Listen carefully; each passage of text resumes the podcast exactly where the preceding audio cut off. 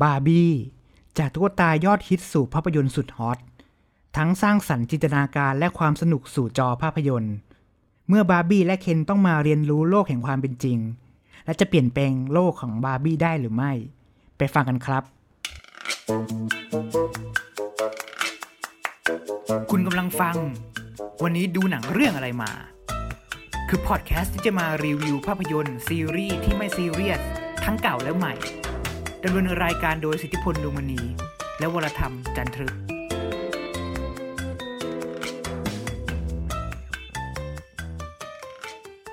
สวัสดีคุณผู้ฟังครับ พบกับวันนี้ดูหนังเรื่องอะไรมาพบกับผมสิทธิพลดวงมณีครับ ผม WC Warm ครับ ณเวลาที่เราบันทึกเทปกันอยู่นี้นะฮะบาร์บี้ทำรายได้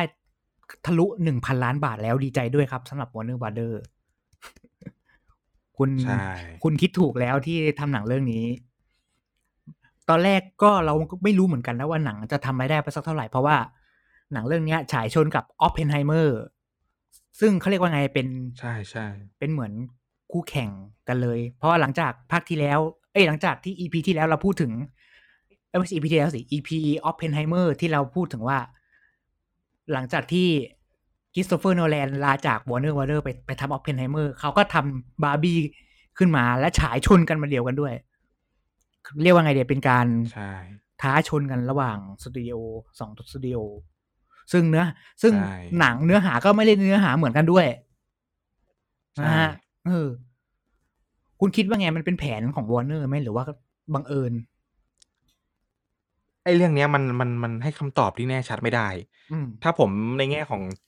เป็นเจ้าค่ายหนังผมก็จะบอกอ๋อมันก็แค่บังเอิญน่ะ แต่เราไม่รู้ว่าตื้นลึกหนาบางเขาอาจจะแก้เผ็ดโนแลนที่เขาลาจาก Warner Brothers ไปก็ได้นึกออกไหมคือเออเออเราไม่รู้อะ เราไม่รู้ข้อเท็จจริงมันคืออะไร แต่ว่าโอเคนะ ในเมื่อ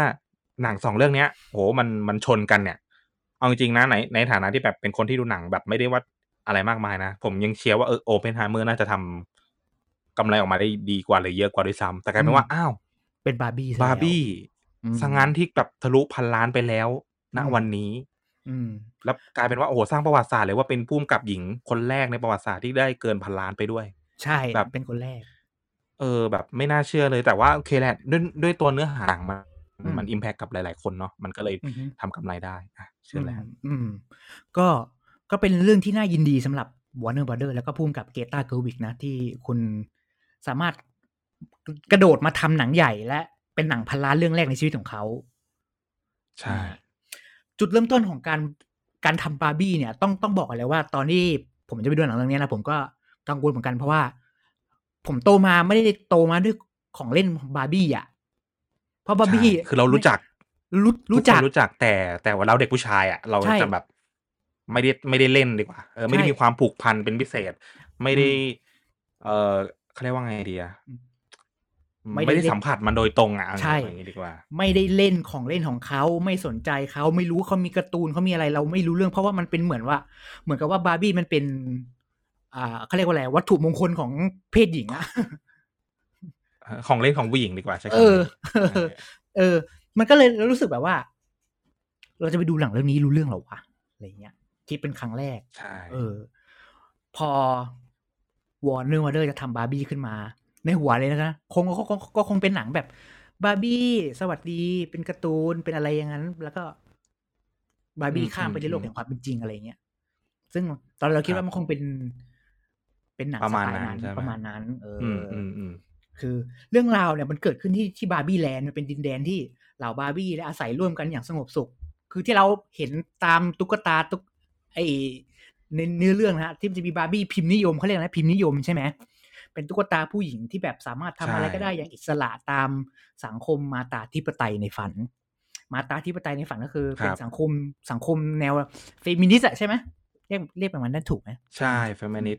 อืมใช่ก็คือถูกต้องครับ ก็คือเป็นผู้หญิง หลังจากนั้นเนี่ยก็จะมีขนาดเคนที่เป็นตุ๊กตาผู้ชายที่มีอ่าหน้าที่คอยเป็นผู้สนับสนุนบาร์บี้อีกทีหนึ่งอ่า ครับ แล้วเกิด วันใดวันหนึ่งบาร์บี้และเคนเนี่ยเขาได้ออกไปเผชิญโลก โลกแห่งความเป็นจริง ที่ไม่ใช่โลกในบาร์บี้ครับ เคนก็พบว่าครับเฮ้ยสังคมมันต้องสังคมชายเป็นใหญ่นี่หว่า เพราะว่าโลกภายนอกสังคมชายเป็นใหญ่ ก็มึกก็เลยเกิดการใช่คล้ายๆกับการยึดอำนาจเกิดขึ้น ประธานาธิบดีที่อยู่ในโลกบาร์บี้อะจะเป็นผู้หญิงก็กลายเป็นผู้ชายอะไรอย่างนี้ครับ อันนี้คือเนื้อเรื่องเล็กๆน้อยๆของมัน นั่นแหละ ตอนแรกพอพอไปดูปุ๊บรู้สึกว่าเขายังชั่วหน่อยที่มันไม่ใช่เป็นหนังที่แบบอ่าการ์ตูนการ์ตูนหรือว่าตุ๊กตาอะไรเงี้ยนึกออกปะมันเป็น ครับนึกออกมันเป็นหนังที่พูดถึงเกี่ยวกับสังคม เกี่ยวกับเพศ เกี่ยวกับอ่าแนวคิดความเป็นคนความเป็นมนุษย์ กลายเป็นเรื่องซีเรียสซะงั้นอะบาร์บี้อะอะคือคือพูดง่ายๆคือเหมือนเป็นการเหมือน บาร์บี้เนี่ยเหมือนเป็นหนังที่พูดถึงการใช้ชีวิตอยู่ร่วมกันระหว่างเพศชายกับเพศกับเพศหญิงแต่เอาบาร์บี้มาเป็นตัวบังหน้าแค่นั้นเองใช่ใช่ไหมคุณคิดแบบนั้นไหมเออ คิดแบบนั้นเหมือนกัน คืออมหนังพยายามจะสื่อว่าอืมเออเขาเรียกว่าไงอะทั้งไม่ว่าทั้งชายและก็หญิงอะต่างก็มีอืมมีชีวิตเป็นของตัวเองอะ อืมอย่ายึดติดหรืออยากผูกโยงอะไรประมาณนั้นนะซึ่งหนังเนี่ยมันก็พยายามเล่าเลยว่าอืมเออตัวบาร์บี้เนี่ยมันเป็นยังไงต้องมาอืมเผชิญโลกยังไง หรือความเป็นผู้หญิงเองเนี่ยอืมที่แบบผู้หญิงเขาต้องเจออะไรมาบ้างอืมเขาต้องแบบเขาเรียกว่าไงดีอะชีวิตเขาช่วงเวลาในชีวิตของเขาสังคมเขาอะไรเงี้ย อืมมันก็หนังเรื่องเนี้ยเขาเอามาพูดแล้วก็แบบเออจิกกัดเสียดสีสังคมได้แบบ เออดีดีทีเดียว ใช่ ผู้กำกับเกตาเกอร์วิกเนี่ย ต้องขอบอกกันว่าถ้าใครไม่รู้จักเนี่ย ผลงานของเขาก็คือมีอย่าง Lady Bird หรือว่าครั Little บ Women ซึ่งสองเรื่องเนี้ยผมเคยดูแล้วอืมมันมันเป็นหนังที่พูดถึงผู้หญิงล้วนๆเลย มันเป็นหนังใช่มันเป็นหนังเรื่องราวเกี่ยวกับผู้หญิง ไม่ว่าจะเป็นเรื่องเกี่ยวกับเฟมินิสต์อย่าง Little Women เนี่ยก็จะเป็นพูดถึงผู้หญิงสี่คนที่อยู่ในบ้านนะ เป็นช่วงเหตุการณ์คริสต์มาสในปีคริสต์ศักราชตอนไหนไม่รู้แหละผมจำไม่ได้แล้ว ซึ่งนั่นแหละ พอเรารู้ว่าเกรตาเกอร์วิกอะจะมาทำบาร์บี้แล้วรู้สึกว่าหนังแม่งต้องไปอีโทนอันนั้นแน่ๆเลยอะต้องไปอีโทนผู้หญิงแน่ๆผู้หญิงผู้หญิง แต่พอตัดตัวอย่างออกมาแล้วรู้สึกว่า ไม่มั้งก็คงเป็นหนัง comedy แหละ คงแบบครับเคนเคนกับบาร์บี้ไปตะไปตะลอนโลกแห่งความเป็นจริง ผสมกับกลับมาที่โลกบาร์บี้อะไรเงี้ย คงเป็นหนังโจ๊กๆสนุกสนุกๆแต่พอไปดูจริง ๆ แล้วอะมันไม่ใช่อย่างนั้น มันมีมันมันมีค่ามากกว่านั้น หลาย ๆ คนถามผมว่าหนังบาร์บี้เนี่ยเด็กไปดูได้ไหม ผมตอบยากเหมือนกันนะ เด็กดูได้ไหม จริงจริงเพราะว่าเนื้อหาเนี่ยมันไม่ใช่หนังเพราะการ์ตูนอะ เออ ใช่ใช่ใช่เออ มันมันเป็นหนังที่พูดถึงสังคมมันพูดถึง เพศมันถึงว่าไว้ผู้ใหญ่อะบางทีอืมคือถ้าเป็นคนที่โตแล้วเนี่ย พอไปดูแล้วมันอาจจะอินมากกว่า ซึมซับได้มากกว่าในขณะที่แบบ เอ้ยถ้าเราแบบถ้าแบบเราไม่รู้เลยแล้วก็แบบพาลูกพาหลานพาเด็กไปดูเนี่ยอืมมันมันคงจะคนละฟิลที่เหมือนกับเพราะว่าจริงๆแล้วบาร์บี้เองเนี่ยก็มีแอนิเมชันสำหรับเด็กที่เขาทำออกมาอยู่เยอะแยะเลยอ๋เนี่อยอ๋อมีอยู่แล้วใช่ไหมท้องตลาดเนี่ยหรือตามแบบสตรีมมิ่งเองเนี่ยเยอะเออเออเออโอเค ถ้าถ้าถ้ามันมีอะไรอย่างนี้ดูก็ก็ก็ จริง ๆ มันมันเรียกว่าไงเดียตอนโปรโมทน่าจะมีอะไรแบบบอกกันนิดนึงว่าแบบเอออันนี้หนังไม่ได้ทำเพื่อเด็กอะไรขนาดนั้นเลยนะ แต่ว่าบ้านเราก็ไม่ได้โปรโปรโมทกันหนักหนักขนาดนั้นนะมั้งอืม อาจจะมีแค่แบบเป็นกล่องบาร์บี้แล้วคนยืนไปถ่ายรูปอะผมก็ไปยืนถ่ายรูปเหมือนกันหน้าโรงสำหรับตัวมาร์โกต์ร็อบบี้เองกับการกับการรับบทเป็นบาร์บี้เนี่ย เหมาะเหมาะเหม่งเลยนะสำหรับผม อืม ครับ ครับ โอเค ก็เรารู้สึกว่ามาร์โกต์ร็อบบี้รับบทได้ค่อนข้างที่จะหลากหลาย แล้วรู้สึกว่าเขาเป็นเขาเป็นนักแสดงที่โดดเด่นมากเลย ไม่ว่าจะเป็นรับบทเป็นหญิงล้วน หรือเอ้ยไม่ใช่หญิงล้วน รับบทเป็นอ่าผู้หญิงที่อยู่ในตัวละครท่ามกลางผู้หญิงด้วยกัน หรือว่าภาพยนตร์ก่อนหน้านั้นอย่างบาบาบิลอนครันะบที่ผมดูอะเขาก็รับบทได้แบบสุดติ่งกระดิ่งอ่าฮะแมวจริงๆเลยนะห รือว่าไอทันยาที่เขาก็ได้ชิงออสการ์นะอันนั้นเรื่องนั้นก็เล่นดี แล้วรู้สึกว่ามาโกลล็อบบี้อะน่าจะอ่าเป็นดาวดวงดาดาราที่แบบไปได้ไกลอีกเยอะเลย ส่วนไรอันกอสลิงเนี่ยสำหรับผมนะ แต่ผมผมผมผมชอบนะอะชอบชอบใช่ไหผมมผมรู้สึกชอบเอ่อตัวมาร์โกต์ร็อบบี้กับบทบาร์บี้มากๆอะคือเขาเหมือนเขาเกิดมาเพื่อเป็นบาร์บี้เลยอะอืมงั้นเรารู้สึกว่าเหมือนแบบนั้นเหมือนกัน ยิ่งตอนที่เขาแบบ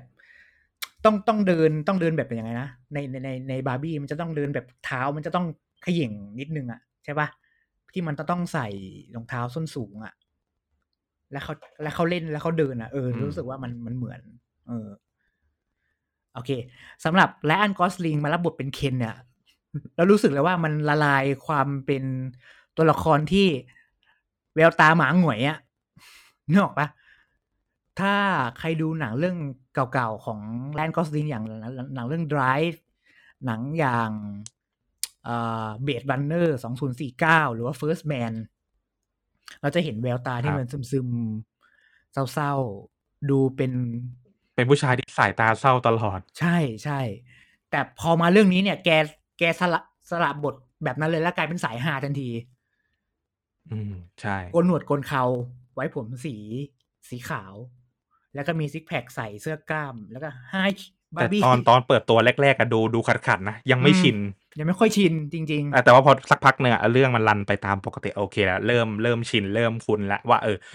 อ่ารูปลักษณ์เขาเป็นอย่างนี้นะ character เขาเป็นอย่างนี้นะอะไรเงี้ยๆอืม ซึ่งก็เหมาะนะแต่รู้สึกว่าเขาก็เล่นได้เล่นเล่นได้เหมาะดี ใช่ใช่ใช่แต่ถ้าหาคนอื่นมาเล่นก็ จริง ๆ ก็ยังมีสำหรับผมก็คิดว่าน่าจะมี choice อื่นๆได้เยอะนะสำหรับคนที่เล่นมิดเคน แต่แต่เราคิดว่าเขาคง cast มาถูกแล้วล่ะสำหรับบทบาร์บี้ใช่ใช่ไอ้ยบทใช่บทเคนในบาร์บี้โอเค แล้วก็อีกบทหนึ่งที่ผมชอบก็คือ คุณ Will Ferrell ที่รับบทเป็นประธานแมทแมท Mattel ใช่ไหมอ่านว่า Mattel เนาะครับที่เป็นใช่ใช่บริษัทผลิตตุ๊กตาบาร์บี้ คือ Will Ferrell แกเป็นดาราตลกอยู่แล้วอะแล้วแล้วก็มาเล่นในบาร์บี้เนี่ยเป็นเจ้าของบริษัทอะประสาทแดกเหมือนกัน แล้วก็เพี้ยนเพี้ยนสุดๆอะก็คือคิดถูกแล้วที่เอา Will Ferrell มาเล่นใช่ เหมือน character มันแบบมันทรงทรงๆนั้นอะ คือถ้าถ้าได้ดูอะมันก็จะอืมเออมันเหมือนแบบเออมัน match กับ character ใช่ของเขาเลยจริง ๆ อะไรเงี้ยใช่และอีกคนหนึ่งที่ที่เซอร์ไพรส์มากก็คือ John Cenaใช่ ไม่เอาน่ามาเชื่อว่าเขาจะมาได้ เอามาฆ่าชัดๆเอามาขายหดกันขำดีกว่า หมดกันความเป็นนักมวยปั้มเนี่ย คือเอามาเอามาใส่วิกผมเนี่ยแล้ว ผมดูในโรงแล้วแบบ what คือคือจริง ๆ มันมีภาพหลุดออกมาแล้ว แต่เราคิดว่าใช่คงเป็นการใช่โปรโมทมั้งไม่น่าจะมีในหนังหรอกพอไปดูจริงๆใช่อ้าวมีซะงั้น แต่จริงๆก็แอบเสียดายนะ คือไม่น่าเอามาโปรโมทอะน่าจะเก็บเป็นเซอร์ไพรส์แล้วมันน่าจะขะขำหรือไฮกันในโรงมากกว่าอะไรเงี้ยเออแต่ก็เออไม่เป็นไรภาพมันหลุดออกมาแล้วแหละใช่สส่วนประกอบต่อไปของบาร์บาร์บี้ก็คือเพลง เพลงติดหูมากเลยนะสำหรับผม ใช่ชอบคือมันแค่จะเป็นหนังโทนที่แบบมีความเป็น musical อืม หน่อยๆเลยอะเพราะแบบโอ้อืมเพลงเอยหรือ ฉากบาง scene เอยเนี่ยที่มันโอ้โหเหมือน musical มากใช่ใช่ใช่ใช่ผมจะเพลงเพลงที่ผมชอบคือ Dance the Night เออเพลงนั้นนะเป็นเพลงโปรดอ่าผมรู้สึกว่ามันฟังแล้วมันสนุกดีอะไรอย่างเงี้ยอ่าๆครับ โอเค หนังเรื่องนี้เขียนบทโดย Greta Gerwig แล้วก็ Noah Baumbach ก็คือสามีของ Greta เนี่ยแหละ เป็นคนทำซึ่ง Noah เคยฝากผลงานไว้ในหนังเรื่อง Marriage Story ใน Netflix ที่ Adam Driver เล่นกับ Scarlett Johansson มันเป็นหนังที่เกี่ยวข้องกับการหย่าร้างของคนของความสัมพันธ์ของคนคนหนึ่งอะไรเงี้ย ซึ่งก็ครับเขาก็ทำออกมาได้ได้ดีนะ มีอีกเรื่องนึงผมอยากรู้มากเลยฟันฟานซิสฮาของของโนอาเนี่ยแหละซึ่งเกรตาที่เป็นผู้กำกับอะมาเล่นเป็นนางเอกด้วยอื แต่ผมไม่อยากดูแต่ว่าไม่มีโอกาสได้ดูสักที เพราะว่าไม่ไม่มีช่องทางให้ดูเลย เพราะเห็นแต่เห็นว่าอ่านจากคำวิจารณ์จากของบ้านเราและต่างประเทศเนี่ยเขาบอกว่าหนังเรื่องนี้ค่อนข้างดีนะอืมครับแต่เสียดายที่ไม่มีช่องทางธรรมชาติ หรือช่องทางที่ถูกลิขสิทธิ์ให้เราไปสามารถดูหนังเรื่องนี้ได้อะไรเงี้ยแล้วก็เลยมาดูบาร์บี้แทนครับเอาอืมโดโดยรวมอีกอย่างหนึ่งที่ผมชอบก็คือ production design เขาสามารถอืใช่ใช่ดีใช่ดีไซน์โลกบาร์บี้ได้แบบบาร์บี้จริง ๆ อะ เหมือนที่เราเห็นในการ์ตูนเห็นในกล่องที่บรรบรรจุตุ๊กตามันสีสีโทนสีมันเป็นแบบนั้นเลยอะ ครับ อืม ผมรู้สึกว่าเขาเก็บรายละเอียคืดอดูแล้วนะตั้งใจอะตั้งใจตั้งใจอะ คือรายละเอียดเอยหรือแบบ production ที่เขาแบบสร้างฉากขึ้นมาคือ คือเขาเคารพต้นฉบับแบบที่สุดเลยอะเหมือนเราดูเหมือนเราดูของเล่นจริง ๆ เลยอะอืมอืมอืมอืม นั่นแหละเขาทำออกมาดี นี่กำลังกำลังคิดเล่นๆอยู่อยู่ว่า production design หนังเรื่องนี้จะเข้าชิงออสการ์หรือไม่ ก็มีสิทธินะมีสิทธิ์แต่ก็รอลุ้นนั่นแหละเพราะว่าอืมยิ่งยิ่งหนังเรียกว่ามีกระแสมากเท่าไหร่แล้วก็มีรายได้อะไรเนี้ย เยอะอืมเนี่ยผมก็คิดว่ามีสิทธิ์เข้าชิงได้เลยนะ ใช่ใช่แล้วก็เป็นหนังพันล้านตัวเต็งเลยเนี่ยที่ไม่ใช่หนังใช่แอนิเมชันเพราะว่าปีนี้หนังพันล้านแอนิเมชันไม่สิ เป็นหนังธรรมดา รวมทั้งรวมอืมทุกประเภทอะน่าจะมีมาริโอมั้งซูเปอร์มาริโอเรื่องเดียวมั้งที่ได้พันล้าอ่าใช่ใช่ใช่แล้วก็ใช่มีแล้วก็มีบาร์ที่เหลืบี้อนี่ไม่แหละแตะเลย ที่เหลือไม่แตะเลยไม่ใช่ถึงเลยมีแค่สองเรื่องเนี้ย อืมเออเรียกได้ว่าปีนี้เป็นหนังที่มันมีหนังที่เรียกว่าฟอร์มยักษ์เข้าฉายเยอะ แต่ว่ามีแค่ไม่กี่เรื่องที่แตะพันล้าน อันนี้น่าเสียดายใช่แล้วก็เป็นหนังที่เราคาดไม่ถึงด้วยซ้ำว่าอืมจะแตะได้ถึงพันพันล้านขนาดเนี้ยเพราะเรามองแค่ว่าเออ คือถ้าหนังได้กำไรเนี่ย มันก็เป็นอื มมันก็ดีต่อค่ายทั้งผู้ผลิตหรือว่า เออ มันก็ทำให้เขาเนี่ยมีทุนที่จะแบบเอออยากจะพัฒนาหนังเรื่องอื่นๆต่อไปเป็นกำลังใจให้แบบทางทีมงงทีมงานอะไรอะเออเราก็รู้สึกว่าอืมเออถ้าหนังมันได้กำไรมันก็มันก็ดีไงอืมแต่ว่าไม่คิดว่ามันจะดีเกินคาดขนาดนี้ ใช่ตอนตอนแรกผมดูถูกไว้เยอะมากเหมือนกันนะว่าบาว่าบาร์บี้เนี่ย พอเห็นชื่อผู้กำกับแล้วเรารู้ว่ามันทรงหนังอินเดียน่าน่าจะดูยากอยู่แล้วก็มันก็ไม่ได้ขายครับเด็กขนาดนั้นอะแต่สุดท้ายแม่งมันใช่มาทะลุพันล้านเฉยเลยใช่นี่เป็นเรื่องเซอร์ไพรส์มาก ซึ่งตอนนี้เนี่ยทาง Universal ที่ทำ Oppenheimer กำหมัดละจะทำยังไงให้จะทำยังไงให้ทะลุพันล้านดี แต่ว่าคำคำวิจารณ์ของเขาก็ดีกว่าไง แล้วก็ฉายลง iMac ด้วย แต่ยังไงยังไงพอมี iMac ปุ๊บก็ยังทัดสู้บาร์บี้ไม่ได้อยู่ แต่ก็ยังสูสีอยู่ในเรื่องในแง่ของรายได้ใช่แต่ผมคิดว่าใช่หนังสองเออหนังสองเรื่องนี้เนี่ยจะไปชิงกันในพวกเวทีรางวัลแน่นอน ใช่ใช่คือคืออย่างที่มองนะ ก็คือคงมีสิทธิ์ในการเข้าชิงรางวัลแหล้วแต่ว่า โทนหนังมันคนละสไตล์เนาะเอออืออปเพนไฮเมอร์ก็จะเป็นแนวประวัติศาสตร์แนวพูดคุยอย่างเงี้ยมันก็จะเป็นอีกช่องหนึ่งไป แต่ว่าเออบาร์บี้ก็เป็นอีกช่องหนึ่ง ซึ่งอ่าตัวบาร์บี้เองอาจจะเป็นช่องที่คนเขา happy มากกว่าอินมากกว่าโดน touch มากกว่าอะไรเงี้ยอืมมันก็เลยได้กระแสตอบรับที่ดีอะไรอย่างเงี้ยใช่ แล้วกระแสต่อมาคือ พอด้วยความที่หนังสองเรื่องเนี้ยมันแข่งกันมันก็เลยมีการ เรียกว่าไงอะมันเป็นชื่อว่า Barbenheimerอ่าเป็นเป็นการใช่ดูหนังสองเรื่องสองเรื่องนี้ควบ แล้วคนก็แต่งตัวกันไปใช่อ่าใช่ซึ่งทุกคนใช่ก็แฮปปี้กันยกเว้นคนญี่ปุ่น คนญี่ปุ่นอ่าบอกใช่คนญี่ปุ่นว่าใช่ฉันไม่ตลกด้วยนะ จะไม่เล่นด้วย เพราะว่าออปเพนไฮเมอร์มันเป็นพูดมันพูดถึงการทำระเบิดนิวเคลียร์ที่ไปถล่มที่ญี่ปุ่นฮิโรชิมากับนางาซากิซึ่งมันเป็นใช่บาดแผลในใจของคนญี่ปุ่น การทำหนังใช่เรื่องนี้ออกมาเนี่ย มันเป็นการทำลาย เรียกว่าไงเดียทำให้เขาทำให้คนญี่ปุ่นหวน คิดคิดถึงความอืมอืมอืมอืมเสียหายที่เกิดขึ้นกับประเทศแล้ว แล้วคุณยังทำหนังใช่แล้วยังมาสนุกกับเรื่องนี้อีกคนญี่ปุ่นไม่พอใจ ถึงขนาดอืมถึงขั้นแบนเลยด้วยซ้ำเขาไม่อินไงเขาไม่อิน แล้วมันอ่าประจวบกับวันนี้ วันที่อืมหกสิงหาเนี่ยมันเป็นวันที่เขาทิ้งบอมพอดีใช่มันเป็นวันใช่ครบรอบพอดี ปีหนึ่งเก้าสี่ห้าอืมซึ่งมันก็เลยมันเออ มันมันเนาะจังหวะมันพอดีมันเป็นอย่างเงี้ยพอดีอะพอดีพอดี อืมอืมใช่ นั่นแหละฮะเอ่อ นั่นก็คือการแข่งขันของหนังสองเรื่องนี้ แต่ว่าโอเคอีพีนี้เราพูดถึงบาร์บี้เนี่ย ก็ต้องก็ต้อง Barbie บอกว่า อืม ก็เกินคาดเหมือนกันนะสำหรับหนังเรื่องเนี้ย ไม่ว่าจะเป็นการโปรโมทเอ่ยอะไรเอ่ยโอ้มันทำออกมาดีไปหมด ถามว่าเป็นเป็นหนังเรื่องที่ผมชอบไหมผมว่าชอบนะผมมีเพื่อนร่วมงานคนหนึ่งเขาเป็นเฟมินิสต์จ๋าๆมากเขาบอกว่าโอ้โหเขารักหนังเรื่องนี้มากอืมอืมอืมเขารักมากเพราะมันว่าคงทัชใจ touch ใจ ใช่เอ่อท่านสุภาพสตรีหลาย ๆ ท่านเนาะใช่ ถึงแม้เราเองจะไม่ได้เป็นเฟมินิสต์แต่เราก็ชอบ แต่เราก็รู้สึกว่าสังคม คือคือบาร์บี้เนี่ยไม่ได้ไม่ได้หนังที่บอกว่า เฮ้ยชายเป็นใหญ่ไม่ถูกต้องต้องหญิงเป็นใหญ่ เท่านั้นไม่ได้หนังไม่ได้พูดแบบนี้นะอ่าฮะหนังแค่บอกว่าอยากให้หญิงกับชายมันเท่าเทียมกันแค่นั้นเองใช่ใช่ถึงขนาดบาร์บี้เองเนี่ยก็ต้องเรียนรู้ของการใช้ชีวิตในการมีผู้ชาย แต่ว่าไม่ได้ผู้ชายเป็นใหญ่ แต่ว่าเป็นการเท่าเทียมกันแค่นั้นเองเออใช่ครับ มันก็ดูดูทรงไปก็มันก็เป็นหนังการเมืองเหมือนกันอะเอาจริงเรื่องเนี้ย ใช่ใช่ใช่คือมันอืมมันมันหลายสิ่งหลายอย่างการเมืองอืมเพศหรืออะไรหลายๆอย่างคือแต่มันมันมันมันมีทุกอย่างเลยอะอืม นั่นแหละ